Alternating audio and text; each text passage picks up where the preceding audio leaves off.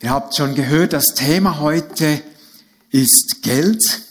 Mein Gottesdienst mit dem lieben Geld. Mein Gottesdienst mit dem lieben Geld. Wenn ihr diesen Titel ein bisschen wirken lasst, dann taucht vielleicht so innerlich Verschiedenes auf. Einige sagen sich vielleicht, was hat Gottesdienst mit Mammon zu tun? Mammon ist einfach das aramäische Wort für Geld und Besitz. Andere denken vielleicht, aha, Jahresende. Die Pastoren möchten vielleicht Lohnerhöhung. Und jetzt wäre eine, ein guter Zeitpunkt, mal darüber zu sprechen. Andere denken endlich ein lebensrelevantes Thema, Geld. Vieles dreht sich doch um Geld. Es ist einfach so, ja, stimmt. Und einige vielleicht hoffen, dass der Gottesdienst für sie nicht so endet, wie hier nach einem Gottesdienst die beste Predigt über Spenden, die ich je gehört habe.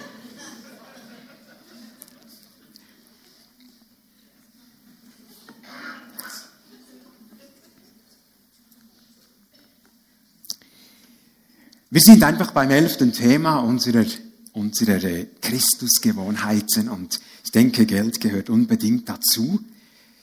Es ist ein sehr wichtiges, sehr weitreichendes Thema und bringt uns entweder in Segensfluss oder es kann auch sehr knechten und binden. Und äh, Thomas Hasen hat schon ein bisschen den, den Fiebermesser der Gemeinde in diesem Thema ja hochgehalten. Und ich möchte da noch einmal mit großer Freude einstimmen. Ich finde, ich finde auch dieser Spendenbetrag letzten Sonntag zeigt etwas von unserer Haltung. Wir sind noch essen gegangen mit Ernst Hanner und mit Hedy letzten Sonntag und dann habe ich zu ihm nochmal gesagt, so Spesen und so alles, die Angaben haben wir für ihn. Und dann habe ich gesagt, ich glaube, das gibt ein großzügiges Opfer. Die Gemeinde in Thun ist großzügig. Und dann hat er gesagt, es hat mich, ich hatte was Tränen, hat er gesagt, Salbung und Großzügigkeit gehört natürlich zusammen. Und er hat gesagt, ich habe gespürt, ich habe Salbung gespürt, ich habe Eifer gespürt über, den, über der Versammlung, wirklich ein Zug zu Jesus. Und das, das war der Höhepunkt für mich an diesem Sonntag. Salbung, geistliche Salbung hat mit Geld zu tun, respektive wirkt sich dort aus. Logisch, logisch. Und ähm, ich weiß auch, dass bei jungen Leuten der Zehnte ein normales Thema ist, bei etlichen jungen Leuten. Ein Segen für euch. Und so habe ich eigentlich eine gute Ausgangslage heute über dieses Thema zu predigen. Viele, ich denke, viele werden heute bestätigt werden. Gut, wir wollen ja, wenn es schon Christusmäßig ist, wir wollen ja immer bei Jesus abschauen. Wie hat er es gemacht? Und hier die erste Frage, hat er überhaupt Geld gekannt oder wurde er noch getauscht? Mit Salz oder mit Pfeilspitzen wurde ja getauscht lange. Aber es war natürlich so, es gab schon äh, Denare, es gab schon Geld. Er hat das sehr wohl gekannt, der Geldumgang. Er musste Essen bezahlen, wenn er nicht gerade eingeladen wurde. Das wurde er oft. Er bezahlte dem Kaiser Steuern, das hat er ja den anderen auch gesagt, sie sollen das, Matthäus 22, es gehöre sich. Und er hat Tempelsteuer bezahlt, er hat Kirchensteuer. Und manchmal hat er auch die Jünger angewiesen, aus ihrer Kasse, aus ihrer Jüngerkasse, den Armen etwas zu geben. Judas Ischariot war ja der Kassenchef, der Säckelmeister. Ausgerechnet, ist noch interessant, gerade er. Also, äh, Geld war für Jesus normal und ich denke Mittel zum Zweck. Und das ist eigentlich schon mal recht gesund. Wenn Geld uns Mittel zum Zweck ist, ist das eigentlich schon mal sehr gut. Nun, Jesus hat ja so einiges beobachtet und einiges festgestellt, wie Leute mit Geld umgehen. Ich denke, darum hat er so oft über Geld gesprochen. Er hat gemerkt, das ist nicht so ein einfaches Thema für viele Menschen. Er hat zum Beispiel in mindestens zwölf Gleichnissen spezifisch über Geld und Besitz gesprochen. Er hat eindringlich gewarnt. Denken wir da an diese Geschichte mit dem reichen Kornbauer, wo dann gesagt wird, wo er dann den Traum hat und ihm von Gott gesagt wird, du Narr, Was machst du da? Denkst nur über deinen Besitz nach und baust Scheunen. Oder diesem einen jungen Mann, wo offensichtlich auch das Thema, das Geldthema, das Problem war, hat er gesagt, dir fehlt eines. Du solltest eigentlich alles verkaufen, dann wirst du frei. Frei für das, was du eigentlich möchtest. Und Jesus hat immer wieder den ganz wichtigen, und ich glaube, das ist der wichtigste Zusammenhang zwischen Geld und dem Vertrauen, dem Herzensvertrauen ähm, gezeigt. Ihr werdet merken, eigentlich reden wir heute, wenn wir über Geld reden, reden wir dauernd über das Herz. Das ist eben typisch. Offensichtlich hat Geld für den Menschen oder für manche eine, eine spezielle magische Kraft. John Ortberg hat einmal gesagt, warum ist jemand, der zwölf Kinder hat, glücklicher als jemand, der zwölf Millionen Euro hat? Und seine Antwort war, er will nicht noch mehr, denn er hat ja genug. Bei den Kindern ist es so, oder? Ihr spürt, was darin steckt. Bevor wir unseren heutigen Haupttext, das ist natürlich ein Jesuswort, anschauen, möchte ich noch zwei für mich sehr prägende Beobachtungen aus meiner Kindheit schildern. Wir sind ja in, in einfachen Verhältnissen aufgewachsen. Vaters Schreinerlohn musste für alle reichen. Wir waren zu sechst, also vier Kinder. Und in all dieser Bescheidenheit habe ich immer wieder etwas beobachtet. Wenn die Eltern oder wenn der Vater etwas Neues angeschafft hat, dann war das Qualitätsware ähm, ob er uns Skis gekauft hat oder ob es äh, irgendwie ein Gerät war für, für den Haushalt oder so oder für, für sich als, als Schreiner. So. Er hat äh, investiert. Er hat weitsichtig investiert. Und das Zweite, ich beobachtete, dass mein Vater von Zeit zu Zeit, wenn die eine Schwester auf Besuch kam, das war eine sehr einfache Bauersfrau, dass er ihr beim Adesagen ein blaues Nötli gegeben hat. Ein hunderter Nötli.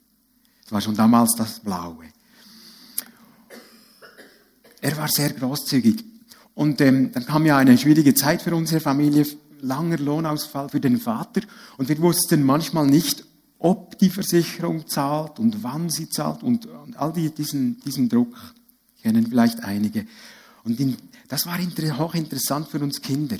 In dieser, in dieser äh, Zeit sind wir sehr oft beschenkt worden mit Butter, mit Rahm, mit Käse, mit Fleisch, mit anderen Dingen. Unter anderem auch von dieser Familie, aber auch von anderen. Und ähm, ich habe einfach als Kind bereits dieses Saat-Ernte-Prinzip erlebt. Wer kärglich sät, wird entsprechend ernten. Wer im Segen sät, wird entsprechend ernten, wie das Paulus auch sagt. Ich hatte trotzdem eine Zeit, wo ich nicht frei war im Geldumgang. Ich habe auch meinen Weg gemacht, auch als Nachfolger Jesu. Ich äh, möchte das ganz bewusst erwähnen. Dass ich denke, viele machen dort so ihren Weg mit dem, mit dem rechten Umgang von Geld und Gut. Gut, wir wollen in den Text. Unter diesem äh, Hauptthema Christushaltung gegenüber Geld und Besitz. Äh, Bergpredigtext Matthäus 6 ab Vers 19. Sammelt euch keine Reichtümer hier auf Erde, wo Motten und Rost oder, oder Würmer sie zerfressen und wo Diebe einbrechen und sie stehlen. Sammelt euch stattdessen Reichtümer im Himmel, wo weder Motten noch Rost sie zerfressen und wo auch keine Diebe einbrechen und sie stehlen. Denn wo dein Reichtum oder dein Schatz ist, da wird auch dein Herz sein. Wir haben wiederum eine bildliche, interessante Darstellung des Themas und wir sehen hier gerade beides. Das Geld oder Gold, das glänzt und dann auch so andeutungsweise nehme ich an Rost. Rost. Ah, ich habe es auch hier genau noch ein bisschen, für euch noch ein bisschen größer. Jesus spricht in diesem Abschnitt von zwei Orten.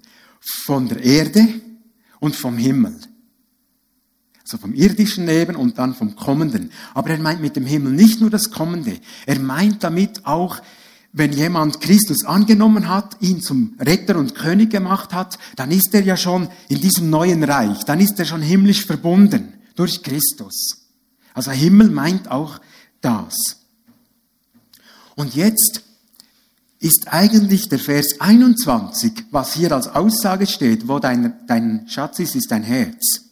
Da sagt oder fragt eigentlich Jesus indirekt, wo ist jetzt dein Herz? Im Himmel, im himmlischen oder auf der Erde? Wo investierst du? Denn wo eben das Herz ist, da investieren wir. Und dann sagt Jesus hier auch etwas ganz Radikales. Er sagt, sammelt euch keine Schätze und Reichtümer auf Erden, denn das ist unsicher. Motten verfressen die, die Kleider, Rost, das, das Metallgeld, Diebe können, können stehlen kommen. Übertragen kann das heißen Inflation, große Zinsschwankungen oder auch urplötzlicher Motorenschaden oder äh, Wassereinbruch und vielleicht ist die Sache nicht versichert. Aber mir geht es jetzt nicht um diese Unsicherheiten, sondern mehr darum, dass Jesus einfach klipp und klar sagt, sammelt euch gar keine Schätze auf Erden. Die sammelt euch gar keine Schätze, die nichts mit dem Königreich der Himmel zu tun haben. Gar keine. Das heißt, für einen Jünger Jesu doch, dass ich zum Beispiel mindestens bei allen größeren Anschaffungen immer zum Herrn gehe und bete. Oder vielleicht auch ins, ins Wort und nachlese. Vielleicht ist, hat es mit Themen zu tun, die hier drin sind. Wo ich ringe drum, ist das dran, ist das gut, ist das recht? Was bedeutet es, wenn ich 5000 erbe, 50.000, 500.000? Was will Gott damit? Was bedeutet das? Was will er damit? Wir sind ja am Lernen das Jahr mit Galater 2,20. Nicht mehr ich lebe, nicht mehr ich regiere, Christus lebt in mir. Was will er damit Gutes tun? Oder ist diese Reise oder dieser kostspielige Urlaub, ist der dran und gut? Okay vor Gott. Haben wir darum gerungen? Vielleicht sind wir in der Ferienplanung für 2017. Gehen wir da vor den Herrn? Gerade wenn wir größere Dinge vorhaben. Wir haben auch ein Skilager nächstes Jahr als Gemeinde. Wir haben Gemeindeferien. Haben wir uns schon mal überlegt, jemanden einzuladen? Sagen, du, ähm, wenn du mitkommst, ich zahle dir das. Sind wir so, da wo die Möglichkeit ist, sind wir so vor dem Herrn? Und ich glaube, wer sich Jünger Jesu nennt, der will mit dem Herrn das besprechen, weil wir wissen, er gibt immer den Rat, wo wir schlussendlich gesegnet werden, wo wir schlussendlich glücklich sind, wo wir befriedigt sind. Und einmal sagt er, ja, gönnt euch das, reist, tut euch das zur Liebe. Und einmal haben wir keinen Frieden darüber. Und dann lassen wir vielleicht das 80.000 fränkige Auto und, und kaufen das 30.000 fränkige Auto. Das tut seinen Zweck auch. Vielleicht. Hier scheint mir etwas ganz, ganz wichtig. Speziell hier dürfen wir nicht vergleichen. Das ist eine große Gefahr.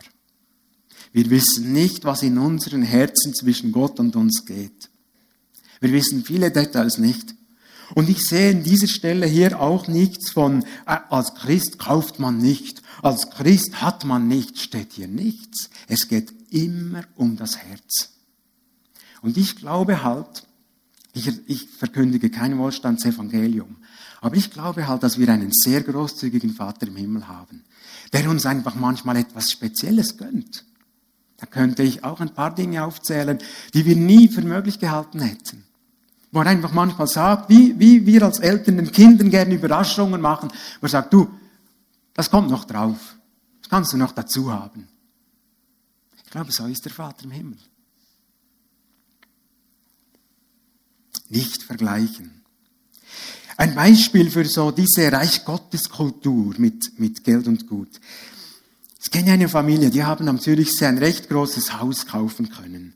Die haben im Tessin ein kleines altes Haus gekauft und ausgebaut, an sehr schöner Lage.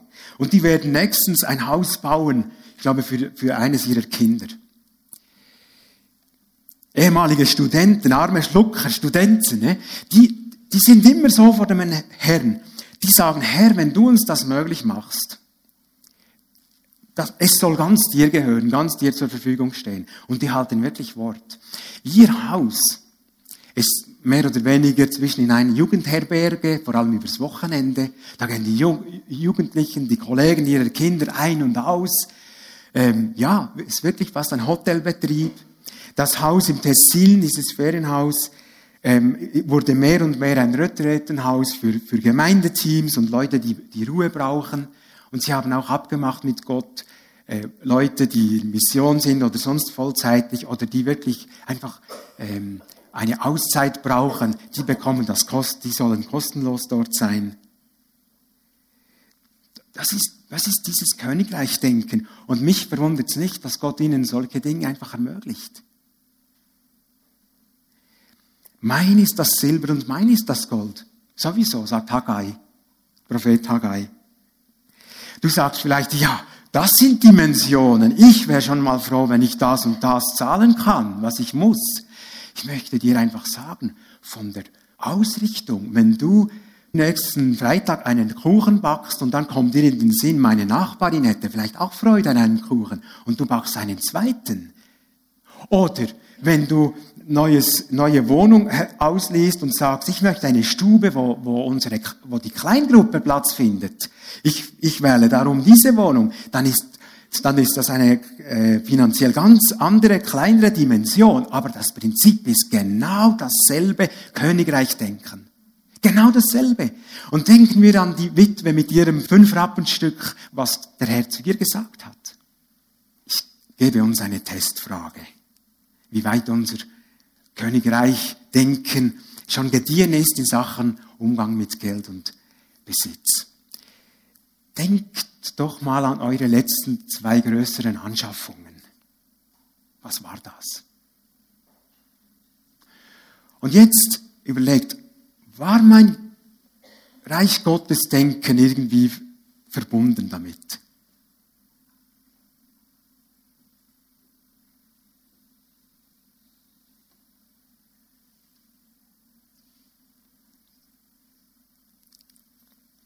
Wir waren weiter. 24. Ein Mensch kann nicht zwei Herren dienen. Er wird dem einen ergeben sein und den anderen abweisen. Für den einen wird er sich ganz einsetzen und den anderen wird er verachten. Ihr könnt nicht Gott dienen und zugleich dem Mammon.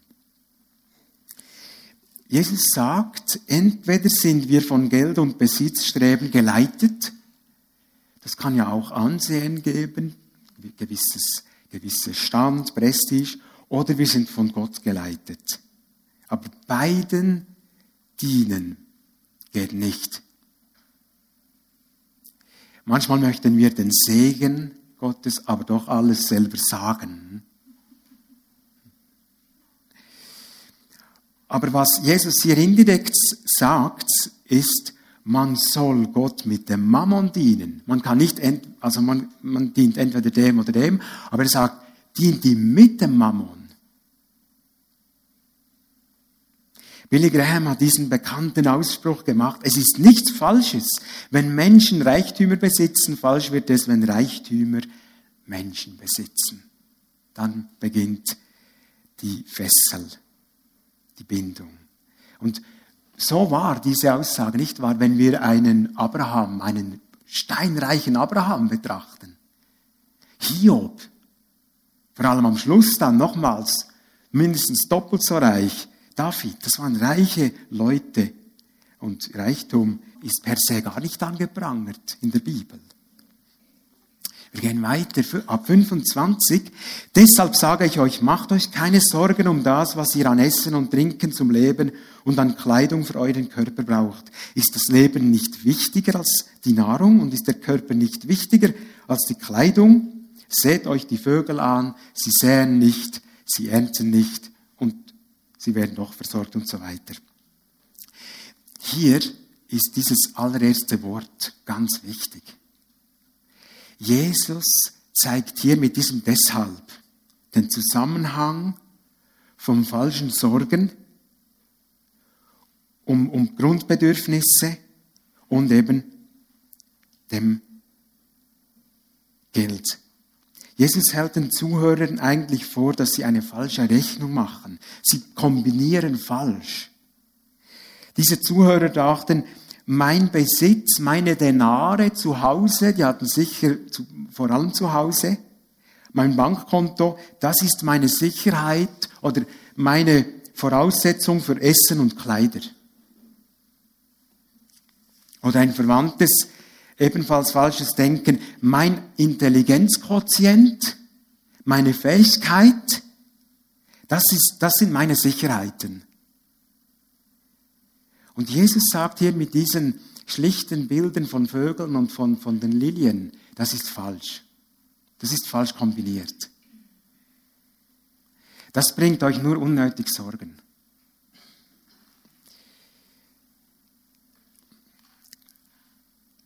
Jetzt, ich weiß, was in unseren Köpfen so vor sich geht, oder? Ja, aber wir sind in der Schweiz, die Schweiz kostet. Und die Rechnungen müssen alle bezahlen wenn sie nicht betrieben werden wollen. Und die Kosten sollen wir überschlagen, sagt sogar der Herr. Dazu möchte ich sagen, das ist gar nicht vom Tisch. Es ist sehr wichtig, dass wir Kosten überschlagen, dass wir Verantwortung übernehmen, dass wir sorgfältig abwägen vor, vor großen finanziellen Schritten. Und 2. Thessalonicher 3 sagt auch, wer nicht arbeiten will, soll nicht essen. Das ist ein ziemlich klarer äh, Ausspruch, dass, dass das Essen einem nicht in den Mund fliegt. Aber Jesus geht es hier eben nicht darum. Jesus sagt hier, tötet den Gedanken, dass Geld und Besitz euch die entscheidende Sicherheit gibt. Intelligenzquotient, Fähigkeit oder Bankkonto sind nicht unsere Sicherheit, sie sind nur die Mittel. Die Sicherheit ist nur bei Gott. Denn im 5. Mose 8 steht es, dieser Gott macht es überhaupt möglich, dass wir Fähigkeiten haben und etwas auf unser Konto kommt. Verstehen wir? Er ist über allem. Er ist die Sicherheit. Das andere sind nur die Mittel.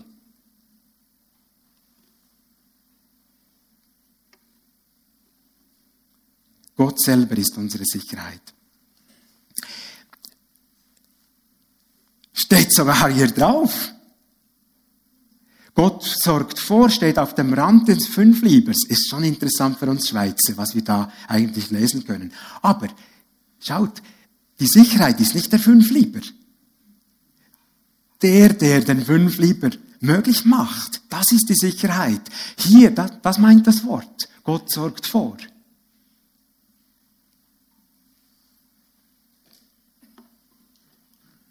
Ich war einmal so enttäuscht und, und auch erschüttert, als ich mit einem anderen Christen über Geld sprach. Und der hat mit Zynismus und mit Ärger gesagt, weißt du was, ich habe es jetzt bei meinem Vater, der bei OM war jahrelang und der dort schlecht abgesichert war fürs Alter, ich habe es jetzt erlebt. Wenn es drauf ankommt, muss man selber schauen für die Finanzen. Da kann man lang von Gott reden. Mich hat es erschaudert. War wie eine Lebensfestlegung. Wenn es darauf ankommt, muss man selber schauen. Und Gott will uns die ganze Bibel hindurch genau das andere lehren. Dass die Sicherheit bei ihm ist. Das kippt das sorgfältige Verwalten nicht weg. Nochmals. Aber wir sorgen uns krank, wenn wir meinen, unser Kontostand sei das Indiz für unsere Sicherheit. Ich finde es auch anmaßend. Wer weiß, was morgen ist? Und es wird ja immer, es wird effektiv immer unsicherer. Es ist so anmaßend für, für uns Menschen, wenn wir meinen, wir wissen, wie es läuft diesbezüglich. Hat mich erschüttert. Und Geld, wenn dieser Mann gesagt hat, wenn es darauf ankommt, muss ich selber schauen. Das gilt für seine sämtlichen Lebensbereiche. Ich möchte nicht in seiner Haut stecken. Was hat er noch von Jesus, von seinen Zusagen?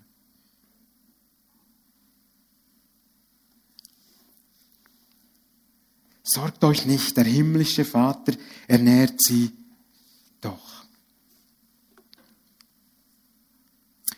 31.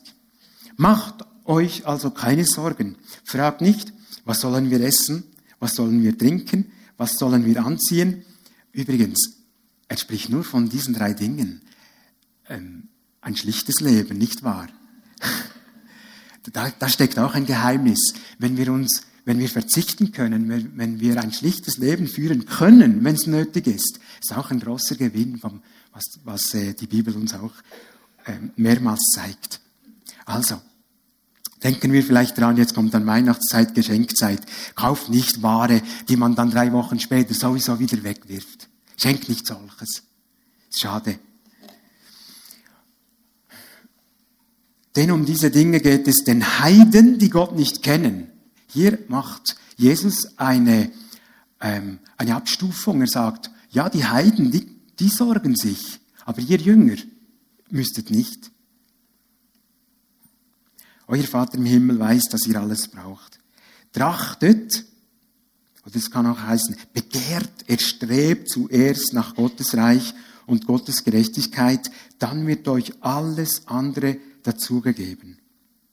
Jesus fasst mit diesem Schlusssatz den Zusammenhang vom, vom falschen Schätze ähm, sammeln, vom Sorgen und vom Königreich Gottes, von Reichtum nochmals genial zusammen. Er setzt, habt ihr es gesehen, er setzt eine Reihenfolge fest. Er sagt, wohl euch, wenn ihr immer zuerst das Reich Gottes, seinen Willen vor alles setzt. Und dann wird euch alles, und ich habe nochmal nachgeschaut, dort steht Panta, Panta heißt wirklich griechisch vollständig alles. Alles. Ähm, das ist eine große Verheißung, aber auch eine große Vertrauensherausforderung, nicht wahr? Jesus sagt, wenn ihr wirklich auf mein Reich setzt, dann wird alles Nötige wird kommen. Darum sorgt euch nicht. Gewaltige Verheißung. So ist also der Mammon-Gottesdienst zu verstehen, der Mammon-Umgang. Wir haben Freunde, die, sind, die haben ihr Erspartes für, für Bad Gandersheim, für einen Aufenthalt dort in dieser äh, Ausbildung verwendet. Dann kamen sie zurück in die Schweiz und haben ein Haus gebaut. Ist für mich so ein Beispiel. Die hatten kein Geld mehr. Und dann haben sie ein Haus gebaut. da kamen, haben wahrscheinlich die Eltern etwas vorausbezahlt, aber ich finde es ein treffendes Bild genau dafür. Ich möchte das nochmals damit zusammenfassen. Schaut, wir sind in Gefahr, die linke Seite zu sehen. Sicherheit ist Konto oder unsere Möglichkeiten zu arbeiten. Und das bringt uns Versorgung. Und Jesus sagt, es ist komplett falsch. Wenn ihr den oberen roten Teil vergesst, seid ihr immer in Sorge. Denn Gott gibt, macht Geld möglich, macht IQ möglich, macht Fähigkeit möglich und das bringt's.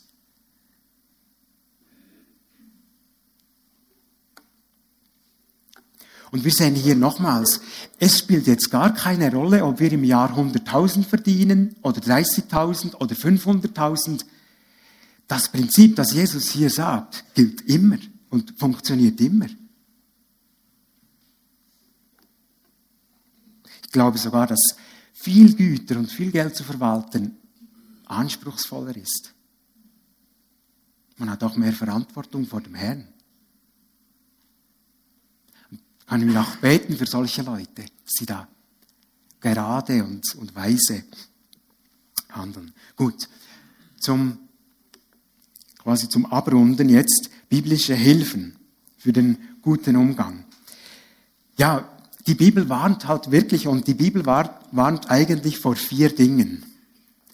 Vor Sorgen, das haben wir jetzt angeschaut, vor Neid, vor Geiz und vor Habsucht. Die Bibel sagt auch, Habsucht ist Götzendienst. Also ganz trüb, trübe Sache. Und genau diese vier Dinge, das macht unfrei. Und die Bibel gibt uns Hilfen und Trainingsmöglichkeiten, eben hier drin frei zu leben oder freier zu werden. 1. Timotheus 6 zum Beispiel ist eine wichtige Stelle, was äh, Reichtum, reiche Leute betrifft.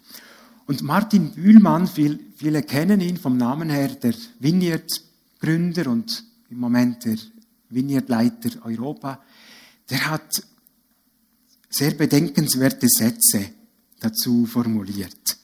Einer ist das. Geld ist nur dann ungefährlich, wenn wir es teilen oder nutzen. irgendwie, dann ist, die, dann ist der Ballon geplatzt, oder der uns binden kann.